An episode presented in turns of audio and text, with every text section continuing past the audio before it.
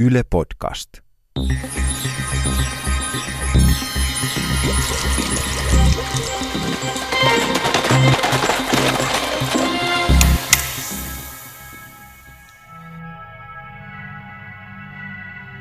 Kun tähtikirkkaana iltana katselet tähtitaivasta, näet lukemattomia valaisevia kohteita, tähtiä kaukana avaruudessa.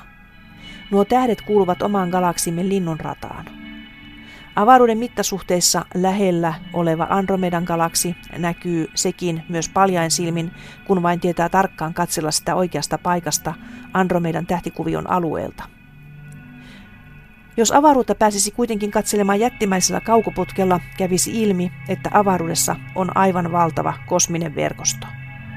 Maailman kaikkius on noin 13,8 miljardia vuotta vanha ja tänä aikana isojen muutosten kautta maailmankaikkeuteen on syntynyt tällainen valtava verkosto.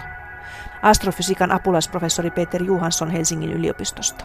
Maailmankaikkeus rakentuu tämmöisestä kosmisesta verkostosta ja kaikkihan lähti liikkeelle tästä alkuräjähdyksen jälkeisistä pienistä tiheyshäiriöistä. Eli voidaan havaita tästä kosmisesta mikroaaltotaustasäteilystä, että tiheyshäiriöiden koot on ollut noin sadastuhannes osa luokkaa silloin, kun maailmankaikkeus oli noin vajaa 400 000 vuotta vanha. Eli se tarkoittaa, että osassa kohdassa oli ylitihentymiä, joka oli 100 000 osa luokkaa siitä keskitiheydestä, ja toisella alueella se oli noin 100 000 osaan alitiheitä. Ja kaikki rakenne on sitten muodostunut näistä erittäin pienistä tiheyshäiriöistä, jotka on syntynyt hyvin varhaisessa maailmankaikkeudessa. Ja, ja nämä tiheydet syntyy, nämä ylitiheydet lähtee kasvamaan gravitaation vaikutuksen alasena, ja silloin tämä rakenne yleensä lähtee romahtamaan, eli meillä on jonkinlainen ylitihentymä, se romahtaa, ja koska se ei yleensä täysin symmetrisesti romahda, se romahtaa ensin sen tavallaan lyhimmän akselin suuntaisesti ja saadaan tämmöinen pannukakku, ja sitten se romahtaa sen seuraavan akselin suuntaisesti ja saadaan tämmöinen säie. Ja tämä lopputulos on tämmöinen kosminen tavallaan rihmasto, ja, ja sitten sinne väliin muodostuu tämmöisiä isoja, isoja tyhjiä alueita, joita kutsutaan tämmöisiksi void-alueiksi. Ja näiden rihmastojen tämän risteyspaikoista syntyy tämmöisiä massiivisia rakenteita, eli galaksijoukkoja ja muuta. Ja, ja sitten galakseja syntyy myös tämän kosmisten seinämien sisään tai tämän rihmaston sisään, mutta sitten sinne väliin jää niitä tyhjiä alueita, joissa on sitten selvästi vähemmän ainetta. Mitä tuo romahtaminen tässä tarkoittaa? No romahtaminen siis tarkoittaa painovoima romahtamista, eli tarkoittaa, eli kun riittävästi massaa kasataan kokoon, niin silloin loppujen peleissä painovoima aina voittaa, ja sitten se ma- ma- ää, aiheuttaa sen, että tämä rakenne romahtaa, joka tarkoittaa, että se niin kuin, tavallaan kytkeytyy irti tästä maailmankaikkeuden laajenemisesta ja saadaan tämmöinen sidottu rakennelma. Ja tässä puhutaan nyt nimenomaan pimeästä aineesta, joka on dominoiva massakomponentti maailmankaikkeudessa, eli nämä kaikki rakenteet muodostuu pimeästä aineesta, joka on se tukiranka, selkäranka tässä rakenteessa. Toki se näkyvä galaksi, eli tähdet ja muut sitten muodostuu tavallisesta aineesta, joka sitten romahtaa tämän pimeän aineen halon sisällä. Ja ero pimeä aine ja tavallisen aineen välillä on se, että tavallinen aine pystyy säteilemään, eli, eli se pystyy jäähtymään. Ja silloin se pystyy tiivistymään paljon pienempään kuin pimeä aine. Eli tämä pimeä aine jää aina tämmöiseksi löyhäksi rakennelmaksi, joka, joka ympäröi tätä galaksia, kun taas se galaksin näkyvä alue, joka on näkyvää ainetta, jäähtyy ja muodostaa sen kirkkaan, tähtirikkaan alueen siihen keskelle, joka on sitten se galaksi, joka nähdään, kun se pimeä aine on sitten siinä ympäröivä iso näkymätön komponentti. Onko se niin, että tuo pimeä aine on ohjannut tätä, näiden rakenteiden syntyä alusta alkaen? Kyllä, pimeä on ollut täysin ratkaisevassa roolissa tässä rakenteen synnyssä. Eli, eli kuten sanoin jo, niin nähdään, nähdään tässä kosmista mikrotaustatelussa, että nämä tiheyshäiriöt oli noin sadastuhannesosaa luokkaa. Mutta tämä on aivan liian pieni häiriö, että me voidaan synnyttää niitä galakseja, mitä nykymaailmankaikkeudessa nähdään. Koska maailmankaikkeus oli silloin tämän kosmisen mikrotaustatelun aikana sen koko oli noin 1100 kertaa pienempi kuin tänä päivänä. Ja me voidaan laskea tämmöistä teoreettisista malleista, eli tämä tiheyshäiriö pitäisi kasvaa vain lineaarisesti maailmankaikkeuden koon mukana. Eli 10 potenssiin miinus viidestä, eli sadasta osasta, päästäisiin vain sadasosaan maailmankaikkeuden tästä tiheyshäiriöstä, jos kasvettaisiin tekijällä tuhat. Ja se ei riitä siihen, että saataisiin rakennetta. Ja, ja se selitys, miten tämä voidaan selittää nykymallissa, on se, että pimeä aine – on pystynyt kasautumaan jo paljon aikaisemmin, kun tämä näkyvä aine, tavallinen aine, olisi sidottuna säteilyyn ja ei pystynyt kasvamaan näitä tiheyshäiriöitä. Eli silloin kun tämä kosminen mikrotaustatelle havaittiin, niin nämä näkyvän aineen tiheyshäiriöt oli siis sitä 100 000 luokkaa, jota nähdään, mutta tässä vaiheessa pimeä aineen häiriöt oli jo paljon suurempia, noin 100-1000 kertaa suurempia. Ja silloin kun tämä tavallinen aine vapautui tästä säteilystä, eli kun tämä kosminen mikroaaltosäteily syntyi, niin tämä tavallinen aineista putosi näihin potentiaalikuoppiin, joita pimeä aine dominoi. Ja tämä toimii nimenomaan sen takia, että pimeä aine on maailmankaikkeuden dominoiva massakomponentti. Eli pimeä ainetta on noin viisi kertaa enemmän kuin näkyvää tavallista ainetta maailmankaikkeudessa. Se dominoi painovoimakenttää ja silloin näkyvä aine menee, tavallinen aine menee sinne, missä pimeä aine jo on. Ja tämä, tämä syntyy, galaksien syntyä ei voida selittää nykymallissa ilman pimeää ainetta. Tuo oli mielenkiintoista, mitä sanoit tuosta pimeän aineen luonteesta, että se on semmoista löyhää, kun taas tuo säteilevä aine pystyy tiivistymään semmoiseksi tiukemmaksi pakkaukseksi. Siis tarkoittaako se sitä, että tuolla avaruudessa ei ole tällaisia pimeän aineen tiiviitä pakkauksia ollenkaan, vaan se on aina vähän tämmöistä höttöä tuo aine? Kyllä, se tarkoittaa sitä, että pimeä ainetta ei voi olla samalla lailla tiiviisti kuin, kuin tähtiä tai galakseja semmoisilla klumppeja. Eli, eli jos olet avaruusaluksella liikenteessä, ei voi ajaa, ajaa pimeäaineen seinää ja törmätä siihen, vaan se on semmoista löyhää nimenomaan. Meidän aurinkokunnassakin on pimeäaine hiukkasia, mutta hyvin harvakselta, että se ei varsinaisesti näy, koska, koska se massa esimerkiksi aurinkokunnassa dominoituu täysin auringosta ja planeetoista, tai aurinkodominoista, mutta planeetat myös, eli, eli pimeäainetta on erittäin vähän. Pimeäaine nykytietämyksen mukaan on, on alkeishiukkasia, eli, eli hyvin pienimassaisia hiukkasia, jotka liikkuu verrattain pienellä nopeudella, siksi puhutaan kylmästä pimeästä aineesta. Mutta ne keräytyy sitten tämmöiseksi isoksi rakennelmaksi, kun mennään, mitä ulemmaksi mennään galaksissa, niin sen suhteellisesti enemmän pimeä ainemäärä kasvaa sitten. Mutta galaksin sisäosissa pimeäaineella yleensä ei ole hirveän suuri merkitys dynaamisessa mielessä. Mutta koko galaksin kannalta se on hyvin tärkeää, koska galaksi ei pysy tasapainossa ja koossa ilman pimeää ainetta, joka stabiloi tätä kiekkoa. Eli linnunradankin tapauksessa linnunradan näkyvästä massasta niin pimeää ainetta on noin 3-40 kertaa enemmän kuin sitä näkyvää ainetta siinä koko galaksissa.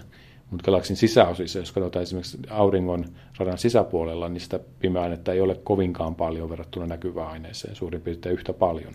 Mutta kun mennään ulospäin, niin näkyvä aineen määrä laskee hyvin nopeasti, jyrkästi ja pimeä aine sitten kasvaa suhteellinen määrä koko ajan ratkaisevasti. Tiede Ykkönen podcast. Avaruus on täynnä galakseja, jotka ryhmittyvät galaksirykelmiksi, ja aivan isoina rakenteina avaruudessa havaitaan kosmisia säikeitä. Kuitenkin jos hyvin kaukaa katsotaan, aine jakaantuu tasaisesti avaruudessa. Apulaisprofessori Peter Juhansson Helsingin yliopistosta. Riittävän suurissa skaaloissa maailmankaikkeus näyttää sitten melko homogeeniselta isotrooppiselta, eli, eli kosmologisesti ei pitäisi olla mitään väliä, missä päin maailmankaikkeutta ollaan. Eli, eli kaikissa suunnissa on aika samanlaista. Mutta kun mennään pienempiin skaaloihin, nähdään sitten enemmän tätä tiivistystä. Tämä seuraa, seurasta tästä painovoiman vaikutuksesta. Eli, eli painovoima ajaa tätä rakennetta jatkuvasti tähän suuntaan, eli keskittää enemmän enemmän massaa solmukohtiin ja, ja siellä sitten syntyy isompia rakenteita pikkuhiljaa. Eli galaksit on syntynyt varhaisemmassa maailmankaikkeudessa ja nyt galaksijoukkoja on kasaantunut, niitä siis ei hyvin varhaisessa maailmankaikkeudessa vielä ollut, ja nyt syntyy tavallaan supergalaksijoukkoja, eli tämä rakenne edistyy tällä lailla. Tietenkin pieni mutta tässä on tämä pimeä energia, eli miten tämä pimeä energia sitten vaikuttaa niin loppupeleissä tähän tilanteeseen, koska maailmankaikkeudenhan laajeneminen kiihtyy tällä hetkellä. Jos tämä jatkuu loputtomiin, niin jossain vaiheessa tämä, tämä tavallaan materian kasautuminen lähtee sitten toiseen suuntaan, koska tämä kiihtyminen voittaa sitten lopulta kaiken. Tästä ei tietenkään ihan selvää vielä tietoa, riippuu vähän miten tässä miten ollaanko me ymmärretty ylipäänsä oikein tämä pimeä energia ja maailmankaikkeuden laajeneminen, kiihtyvä laajeneminen, mutta ainakin havainnot viittaavat vahvasti siihen suuntaan. Tuo rakenne on kuitenkin semmoinen, että siellä on niitä galaksikeskittymiä. Ne galaksit ovat ikään kuin ryhmittyneet omiksi ryhmikseen ja sitten siellä välissä on aika tyhjää. Että se on aika mielenkiintoinen rakenne siinä mielessä, että ne galaksit eivät ole hajaantuneet sinne sun tänne tasaisesti, vaan ne ovat tämmöisenä rykelminä. Kyllä, juu, galaksit on erittäin selvästikin tiivistyneitä. Meillä on esimerkiksi oma linnunrata on tässä paikallisessa galaksiryhmässä. Tämä on ehkä tämmöinen galaksiryhmä vähän pienimassaisempi, mutta tässä ihan lähellä on sitten Neitsyen galaksijoukko, joka on selvästi jo isompi rakennelma. Ja sitten yhdistelemällä näitä galaksijoukkoja yhteen, niin voidaan saada tämmöisiä superjoukkoja. Mutta sitten tietenkin jossain vaiheessa on tämä vähän määrittelykysymys, määritelmäkysymys, että mikä on sitten rakenne, mikä ei, koska, koska mennään hyvin suuriin skaaloihin, niin näiden rakenteiden ylitiheys verrattuna tähän keskitiheyteen on aika pieni. Eli, eli silloin voidaan sanoa, että okei, tämä on rakennelma mutta se ei varsinaisesti gravitaatiolla enää sidottu samalla lailla kuin esimerkiksi planeetat, tähdit ja galaksit on, jotka on selvästikin rajatumpia rakenteita. Eli, eli mitä suurempi ylitiheys verrattuna tähän maailmankaikkeuden keskitiheyteen, niin sen selvemmin tässä on kyse omasta rakenteesta. Eli esimerkiksi galaksilla yleensä käytetään määritelmänä se, että niiden ylitiheys pitää olla noin luokkaa 200 kertaa keskitiheys koska silloin on tapahtunut niin kutsuttu virialisoituminen, ja, joka tarkoittaa, että tämä rakenne on kytkeytynyt irti maailmankaikkeuden laajenemisesta ja romahtanut myös omaksi rakenteeksi. Eli, eli se ylitiheys on siinä galaksin säteen kohdalla määritelmän mukaan noin 200 kertaa tämä keskitiheys, mutta galaksin sisäosathan on noin miljoona kertaa tiheämpiä kuin maailmankaikkeus keskimäärin, eli, eli selvästikin erittäin tiheitä. Kun taas galaksijoukkojen tapauksessa puhutaan noin tuhatkertaisesta tiheydestä kun taas mennään superjoukkoihin, niin ne on ylitiheydet voi olla vain luokkaa ehkä kymmenen, eh, eli ei aika vähän, eh, ehkä luokkaa kymmenen kertaa ylitiheempiä kuin maailmankaikkeus keskimäärin. Mitä isompi rakenne, sen pienempi se ylitiheys on keskivertaisessa maailmankaikkeuteen verrattuna luonnollisesti näin tietenkin on. Kuinka paljon tuollaisessa galaksirykelmässä nyt voi olla noita galakseja? Kuinka monta? Tiedetäänkö siitä? No kyllä, arvioitaan esimerkiksi paikallisessa galaksijoukossa, joka on aika pienimassainen rakenne, niin siellä on ehkä noin tunnettuja galakseja 60. Siellä saattaa olla piilossa kääpiögala, kirkkaita galakseja ei varmasti enää ole piilossa, ne on kaikki löydetty, mutta kääpiögalaksejakin voi olla piilossa joitakin kymmeniä. Mutta kun mennään esimerkiksi Neitsyön galaksijoukkoon, niin siellä nyt on varmasti luokkaa ainakin tuhansia galakseja, jos ei enemmänkin, riippuen galaksissa pitää aina muistaa, että kun mennään himmeisiin galakseihin, niitä on paljon enemmän kuin kirkkaita galakseja.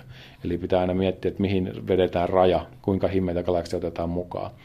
Mutta tyypillisessä galaksijoukossa on tuhansia kirkkaita galakseja. Eli, eli sanotaan, että tuhansia galakseja, jotka on, on sanotaan kymmenesosa linnunrataa siitä ylöspäin kirkkaampia, eli melko kirkkaita galakseja. Ja sitten supergalaksijoukoissa usein ne koostuu sitten monista, ehkä kymmenistä tai tusinastakin galaksijoukosta. Ja silloin, silloin päästään helposti kymmeniin tai satoihin tuhansiin kirkkaisiin galakseihin, eli hyvinkin suuriin lukemiin. Miten isoja näiden väliset etäisyydet sitten ovat? Siis kuinka, kuinka kaukana nämä ovat nämä galaksit toisistaan? No, galaksithan on siis galaksijoukossa, niiden etäisyydet on, on kokoihinsa nähden, niin ne on suhteellisen pieniä. Eli, eli voidaan verrata, jos verrataan esimerkiksi tähtiin, niin tähtien etäisyydet on valtavan isoja verrattuna niiden etäisyyksiin. Eli, eli tähtiä voi miettiä vähän, että ympäri Suomen maata heitettäisiin kymmenen pikkukiveä Suomen kokoiselle alueelle. Ja katsottaisiin tämmöisiä etäisyyksiä tähdillä, tähdillä on keskimäärin niin omiin kokoihinsa nähden. Kun taas galakseilla tämä etäisyydet on pienempiä omiin kokoihin nähden, eli, eli esimerkiksi linnunrata koko noin 100 000 valovuotta ja lähin iso galaksi, Andromeda-galaksi on noin 2,8 miljoonan valovuoden päässä, mutta se on vain noin parikymmentä kertaa kauempana kuin linnunradan koko.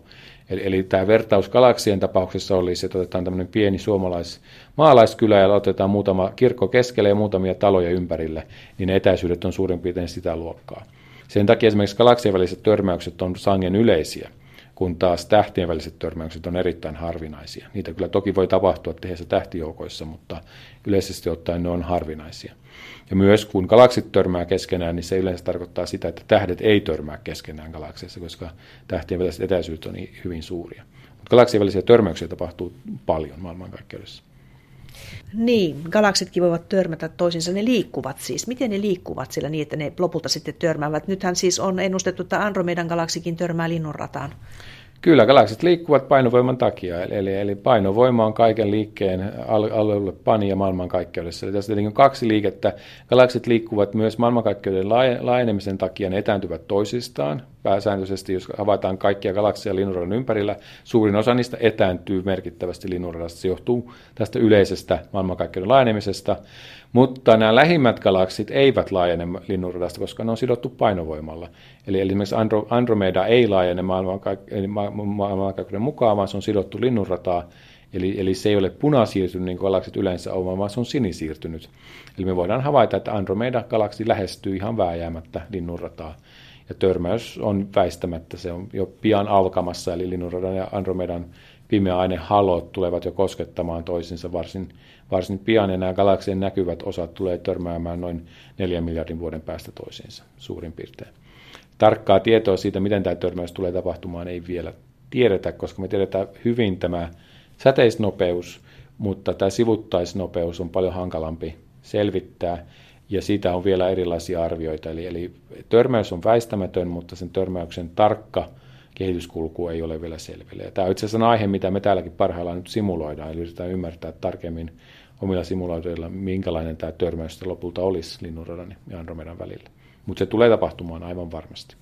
Ja tällaisia ilmiöitä siis tapahtuu koko ajan avaruudessa, että galaksit, isotkin galaksit törmäävät toisiinsa. Kyllä, juun, tätä on havaittu nimenomaan. että Tätä nähdään erittäin monessakin eri havainnoissa nähdään galakseja. Pitää muistaa, että nämä törmäykset on hyvin pitkiä prosesseja, eli, eli, eli tyypillisesti tämmöinen galaksitörmäys alusta loppuun siitä, että ensikosketus pimeäiden haloiden välillä siihen, että ne on lopulta sulautunut toisinsa, kestää helposti useamman miljardin vuotta, eli 2-3 miljardia vuotta. Mutta me voidaan vähän samalla lailla, kun havaittaisiin maapalloa hetkellisesti ja nähtäisiin ihmisiä, eri ikäisiä ihmisiä, niin voidaan siitä päätellä, minkälainen tämä kehityskulku näillä galakseilla on. Eli me voidaan havaita erityyppisiä galakseja, jotka eri vaiheessa törmäysprosessia, ja nähdään sitten, että miten se törmäysprosessi voi edetä eri, eri vaiheissa. Eli, eli on useampia törmääviä galakseja. Tämä oli varhaisessa maailmankaikkeudessa paljon yleisempää kuin tänä päivänä, koska galaksien väliset etäisyydet oli paljon pienempiä varhaisessa maailmankaikkeudessa. Eli, eli sama määrä galakseja paljon pienemmässä tilavuudessa, jos näin kärjistetään. Se tarkoittaa, että törmäyksiä oli paljon enemmän. Tänä päivänäkin niitä tapahtuu, mutta ei läheskään yhtä paljon kuin aikaisemmassa maailmankaikkeudessa. Eli, eli monet galaksit on jo syntynyt törmäysten kautta. Eli oma linnunratakin on lopputulos siitä, että linnunrata on osunut kymmeniä tai ehkä satojakin galakseja.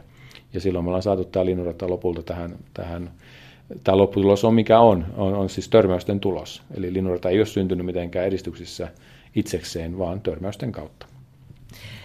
Jos Andromedan galaksi törmää linnunrataan noin neljän miljardin vuoden kuluttua, no me emme ole katsomassa sitä törmäystä, mutta ilmeisesti tuo luku kuitenkin tiedetään tarkasti ja suurin piirtein tarkasti ja sehän kertoo siitä, että on pystytty laskemaan se nopeus, jolla se liikkuu meitä kohti. Millä nopeudella tuommoinen valtava galaksi liikkuu tuolla avaruudessa? Andromeda esimerkiksi, niin linnurataa kohti. No nämä galaksien nopeudet tyypillisesti on, on, on luokkaa noin 100 kilometriä sekunnissa. Eli, eli, eli nämä on tyypillisiä nopeuksia, siis pitää tietenkin miettiä minkä suhteen. Eli, eli lähigalaksien väliset nopeudet on suhteellisesti yleensä luokkaa 100 kilometriä sekunnissa. Ja jos katsotaan hyvin kaukaisia galakseja, niin niillä näyttää olevan erittäin suuri nopeus, koska tämä johtuu tästä maailmankaikkeuden laajenemisesta. Mutta se niin kutsuttu pekuliaarinopeus, jos otetaan, poistetaan tämä laajenemisefekti ja katsotaan sitä paikallisen painovoimakentän aiheuttavaa nopeutta, niin se on yleensä tyypillisesti 100, satoja kilometriä sekunnissa. Ja, ja muistaakseni Andromeda lähestyy meitä noin noin 150 kilometriä sekunnissa tällä hetkellä. Eli, eli se nopeus, jos laskee tunnissa, niin tietenkin siinä on aika monta kilometriä ja vuorokaudessa vielä enemmänkin, mutta pitää muistaa, että sitä matkaa on aika paljon vielä jäljellä. Mutta se on selvää, että nämä on sidottu rakennelma ja ne tulee törmäämään kyllä, ja se tietenkin tulee aiheuttamaan aikamoisen ilotulituksen, kun tämä törmäys tapahtuu sitten. Eli se aiheuttaa voimakasta tähtien syntyä, koska nämä vuorovesivoimat tulee häiritsemään kaasua, ja se saattaa jopa herättää henkiin linnunradan nukkuvan mustan aukon, siis supermassiivisen mustan aukon, joka linnunradan keskustassa saattaa herätä henkiä ja saada kunnon säteilypyrähdyksen, eli sitä voi tulla jopa pienimuotoinen kvasaari. Toki linnunradan musta aukko on aika pieni massainen tällä hetkellä. Andromedassa on hieman isompi musta aukko. Mutta molemmissa galaksissa tulee olemaan merkittäviä muutoksia. Eli lopputuloksena ei tule olemaan mikään isompi spiraaligalaksi, vaan todennäköisesti tämmöinen ellipsigalaksi, joka tulee olemaan hyvin erilainen kuin nämä kaksi spiraaligalaksia. Ja aurinkokin tulee todennäköisesti kokemaan varsin karun kohtalon, eli aurinko on tietenkin sammumassa samoihin aikoihin, mutta todennäköisesti aurinko tulee paiskautumaan tämän uuden galaksin ulkoosiin. Ei tule törmäämään muihin tähtiin, mutta tulee ilman muuta sen rata tulee häirintymään hyvinkin suurella todennäköisyydellä, eli se jää todennäköisesti sitten kiertämään tämän uuden galaksin, sitä kutsuttu myös Milkomedaksi, esimerkiksi Andromeda Milky Way-yhdistelmä tai, tai Androveiksi ihan miten haluaa. Eli siinä on erilaisia nimityksiä tälle uudelle galaksille, joka on sitten neljän miljardin vuoden päästä tulee syntymään. Kukaan ei tiedä, mihin aurinko päätyy, mutta ehkä kiertämään tätä uutta galaksia suuremmalla etäisyydellä kuin tällä hetkellä ollaan. 50-75 000 valovuoden päähän tästä uudesta galaksista, kun nyt ollaan 25 000 valovuoden päästä tuosta oman galaksimme ytimestä. Tiede Ykkönen podcast. Linnunratahan ei kuitenkaan pysy paikoilla, että se ei siis pakene toiseen suuntaan Andromedaa. Koska johonkin suuntaanhan mekin liikumme, niin miten nämä liikkuvat toistensa suhteen niin, että tiedetään, että se Andromeda tulee meitä kohti? Joo, ne liikkuu tietenkin toisessa suhteen, mutta niillä on itse asiassa yksi sellainen erikoispiirre tässä paikallisessa galaksiryhmässä, joka on ehkä yllättäväkin, että ne on erittäinkin radiaalisella radalla. Eli Linnunrata ja Andromeda liikkuvat aika, aika voimakkaasti toisiaan kohtaan, ja se sivuttaisliike, jota ei ihan tarkkaan tiedetä, mutta sillä on jonkinlaisia ylärajoja, on aika pieni. Eli ne ei ole semmoisella ympyräradalla, vaan ne on aika semmoisella suoralla radiaalisella radalla. Ja tämä voidaan vähän ymmärtää sillä lailla, että tässä on ollut, galaksit on syntynyt, ne on ollut ehkä vähän lähempänä, lähtenyt laajenemaan maailmankaikkeuden kanssa, ja sitten painovoima on lähtenyt jarruttamaan tätä liikettä, ja nyt ne putoaa sitten ensimmäistä kertaa toisiaan kohtaan. Ja itse asiassa laskemalla, niin hyvin yksinkertainen lasku oli oletetaan, että Linnunrada Andromeda on kaksi pistemassaa, laitetaan, otetaan maailmankaikkeuden ikää ja lasketaan tämä aikaskaala, kauan kun kestää, me laitetaan ulospäin ja nyt lähtee tippumaan takaisinpäin, niin voidaan arvioida paljonko massaa näissä galakseissa on. Ja tämmöisen yksinkertaisen laskun, laskun avulla, jota kutsutaan aika-argumentiksi, timing argument englanniksi. Ja siitä saadaan sellainen arvio, joka on aika hyvin sopusoinnussa sen, mitä me oletetaan, että Andromeda ja Linnunradan yhteenlaskettu massa on. Andromeda on jonkun verran massiivisempi kuin, kuin linnunrata. muistaa ryskettä sitten tiedossa neljän miljardin vuoden kuluttua. Kyllä. Että jos nuo mustat aukotkin sitten jotenkin alkavat toimia siinä vaiheessa. Kyllä, sitä ryskettä on, sitä tietenkin ei tule heti niin yhdellä rysäyksellä, vaan sitä tulee pikkuhiljaa. Eli, eli nämä galaksit lähenee toisiaan, niin silloin ne rupeaa häiritsemään tätä painovoimakenttää yhä enemmän ja enemmän. Ja tähtien radat menee sekaisin, koska siellä tulee tämmöinen ulkoinen iso painovoimakenttä, monimutkainen painovoimakenttä. Se ottaa myös, että esimerkiksi kaasupilvien, molekyylikaasupilvien radat menee sekaisin, ne tulee törmäämään ja se aiheuttaa sitten ylitihentymiä ja tähtien syntyä. Ja, ja se nähdään hyvin, hyvin suoraan muissa havainnoissa. Törmäävissä galakseissa on aina merkittävästi suurempaa tähtien syntyä kuin galakseissa, jotka on, jotka on tasapainossa. Eli tyypillisessä linnunradassa tällä hetkellä syntyy noin yhden auringonmassan, 1-2 auringonmassan verran tähtiä vuodessa. Ja kun tässä törmäyksessä tämä törmäys pääsee vauhtiin, niin tämä tulee todennäköisesti kasvamaan ainakin tekijällä 10, jos ei enemmänkin. Ja sitten sen törmäyksen jälkeen sitten todennäköisesti suurin osa tästä kaasusta on kulutettu loppuun, ja silloin onkin lopputuloksena tämmöinen ellipsigalaksi, jossa ei ole juurikaan kylmää kaasua. Ja toki molempien supermassiiviset mustat aukotkin saattaa syttyä uuteen loistoon, ja se syy siihen on, että nämä mustat aukothan ovat siellä keskustassa, mutta jos sinne ei putoa kaasua, niin ne ei voi olla aktiivisia ne mustat aukot. Eli Linnunradan musta aukko on tällä hetkellä poikkeuksellisen inaktiivinen, eli, eli sen, sen säteilyteho on vain noin miljoonasosa siitä maksimitehosta, mikä sillä voisi olla, niin kuin Eddingtonin luminositeetti. Mutta jos siihen tulee iso kaasupyrähdys, eli vapaata kaasua putoaa valtava määrä, niin kyllä se silloin rupeaa loistamaan hyvin kirkkaasti. Ja voi jopa hetkellisesti päästä sellaiseen, ehkä ihan kvasaariksi, koska kvasaariksi yleensä vaaditaan noin 100 miljoonaa aurinkomaisesta musta aukkoa, mutta selvästi kuitenkin aktiivisemmaksi kuin tänä päivänä, jolloin se on hämmentävän hiljainen tämä meidän musta aukko.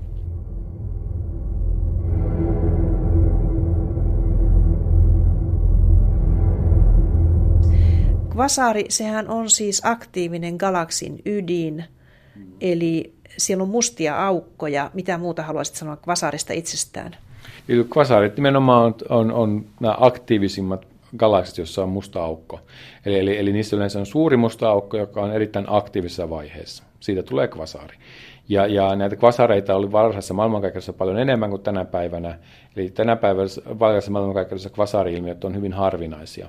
Ja syy on se, että nämä mustat aukot on jo tavallaan täyskasvusia, eli ne on jo kasvanut aika isoiksi ja niiden ympärillä ei enää ole juurikaan kaasua. Eli vaikka musta aukko olisi valtavan iso, jos siinä ei ole ympärillä mitään kaasua, niin ei siitä mitään säteilyä lähde, eikä se näy juurikaan.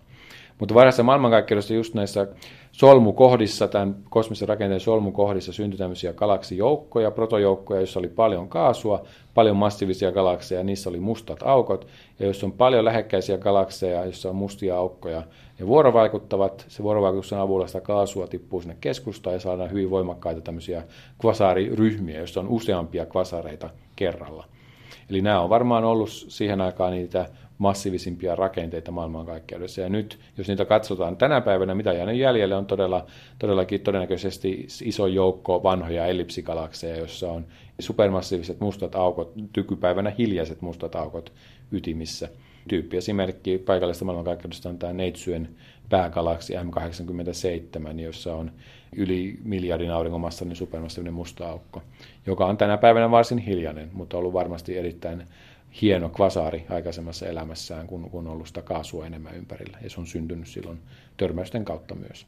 Kuinka tyhjää on tuo kosmisten säikeiden välissä olevat alueet, siis se harva-alue, niin kuinka paljon siellä on ainetta, koska, koska se kuitenkin näyttää siis kaukaa katsottuna hyvin tyhjältä? Joo, ne void-alueet näyttää hyvin tyhjältä, ne kutsutaan tyhjiksi alueiksi, mutta ei ne täysin tyhjiä ole. Eli yleensä näissä void-alueissa se, se alitihentymä, eli puhutaan, paljonko ne on alitiheitä verrattuna keskimääräisesti, on ehkä noin kymmenesosa, eli ne on noin kymmenen kertaa alitiheimpiä, mutta ei, ei missään nimessä mitään, ne ei ole saman verran alitiheitä kuin galaksit on ylitiheitä, eli, eli ero on paljon pienempi. Eli sanotaan, että siellä sitä ainetta on ehkä noin kymmenesosa siitä keskimääräistä tiheydestä.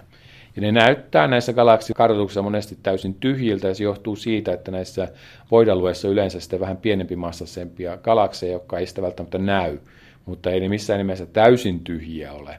Eli sellaista tilannetta ei ole, että siellä ei olisi mitään, vaan siellä on myös galakseja, mutta selvästi vähemmän. Eli sieltä puuttuu tämmöiset isot massiiviset galaksit ja galaksijoukot, jotka on niissä solmukohdissa, ja siellä on sitten vähemmän pienempi massasia, ehkä kääpiögalakseja jonkun verran, ja semmoisia ehkä linnunradan tyyppisiäkin galakseja. Toki jos semmoisella galaksilla elettäisiin, niin se kyllä näyttäisi erilaiselta yötaivas, eli, eli ekstrakalaksinen tähtitiede olisi haastavampaa, koska lähimmät galaksit olisi kuitenkin kauempana kuin täällä tällä hetkellä. Ja, ja myös ö, olisi, olisi jonkun verran pitempi matka nähdä näitä isompia galakseja sitten.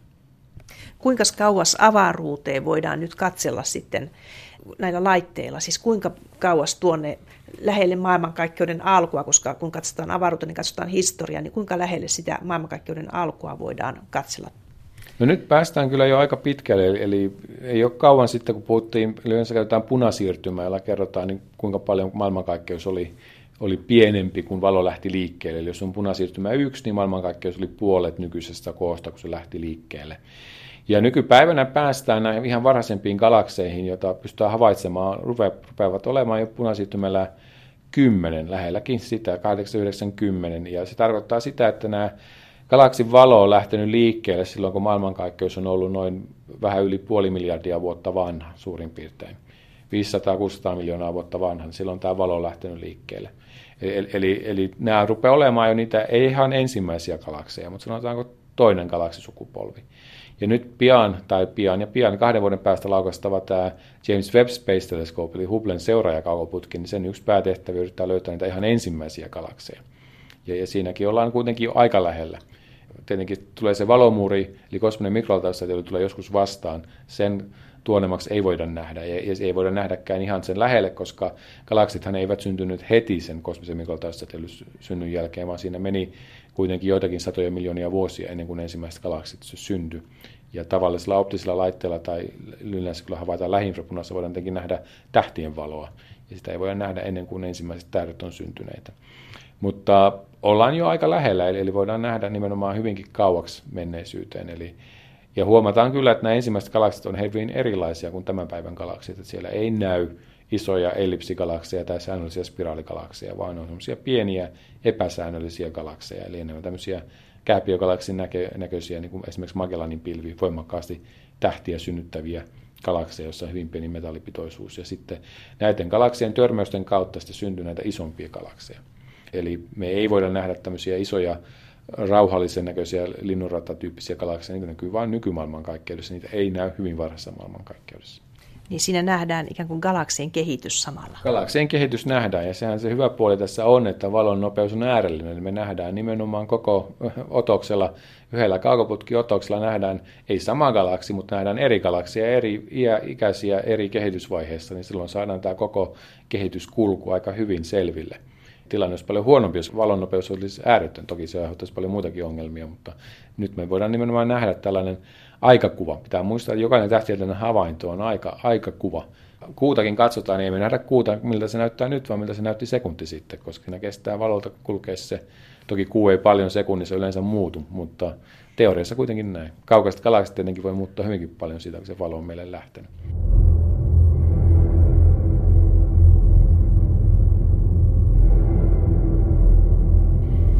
Minkälainen tuo linnunradan, siis tämän oman galaksimme ympäristö tällä avaruudessa on? Mitä siellä on? No linnunrata sijaitsee tämmöisessä paikallisessa galaksiryhmässä, eli tämä on tämmöinen pieni keskittymä, jossa on, on kolme isompaa galaksia, eli linnunrata, sitten on tämä Andromeda-galaksi, josta just puhuttiin, joka on se suurin, suurin galaksi, ja sitten niin kutsuttu pyöregalaksi M33. Tässä on kolme tämmöistä isompaa galaksia, ja sitten Linnunradan lähellä on kaksi varsin poikkeuksellista tämmöistä kääpiögalaksia, eli nämä Magellanin pilvet, iso ja pieni Magellanin pilvi, joka näkyy tuolta etelässä puoliskolta. Ja mitä tekee näistä poikkeukselliset on se, että näissä on erittäin voimakasta tähtien syntyä tälläkin hetkellä. Eli useimmat kääpiögalaksit on sellaisia vanhoja, loppuun palaneita siinä mielessä, että siinä ei enää juurikaan kaasu eikä tähtien syntyä. Mutta nämä Magellanin pilvet on poikkeuksellisia. Eli koko paikallisen maailmankaikkeuden voimakkain tähtien synty tapahtuu tällä hetkellä näissä kääpiögalakseissa.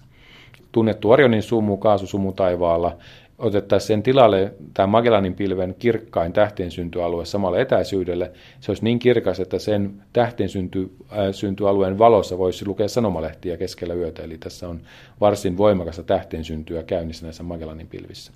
Tämä on se paikallinen galaksiryhmä. Tässä on lähellä muita, muita äh, pienempiä galaksiryhmiä, mutta se dominoiva isompi äh, galaksiryhmittymä tai neitsyen galaksijoukko joka on noin 40 miljoonaa valovuoden päästä. Ja me pudotaan siihen suuntaan.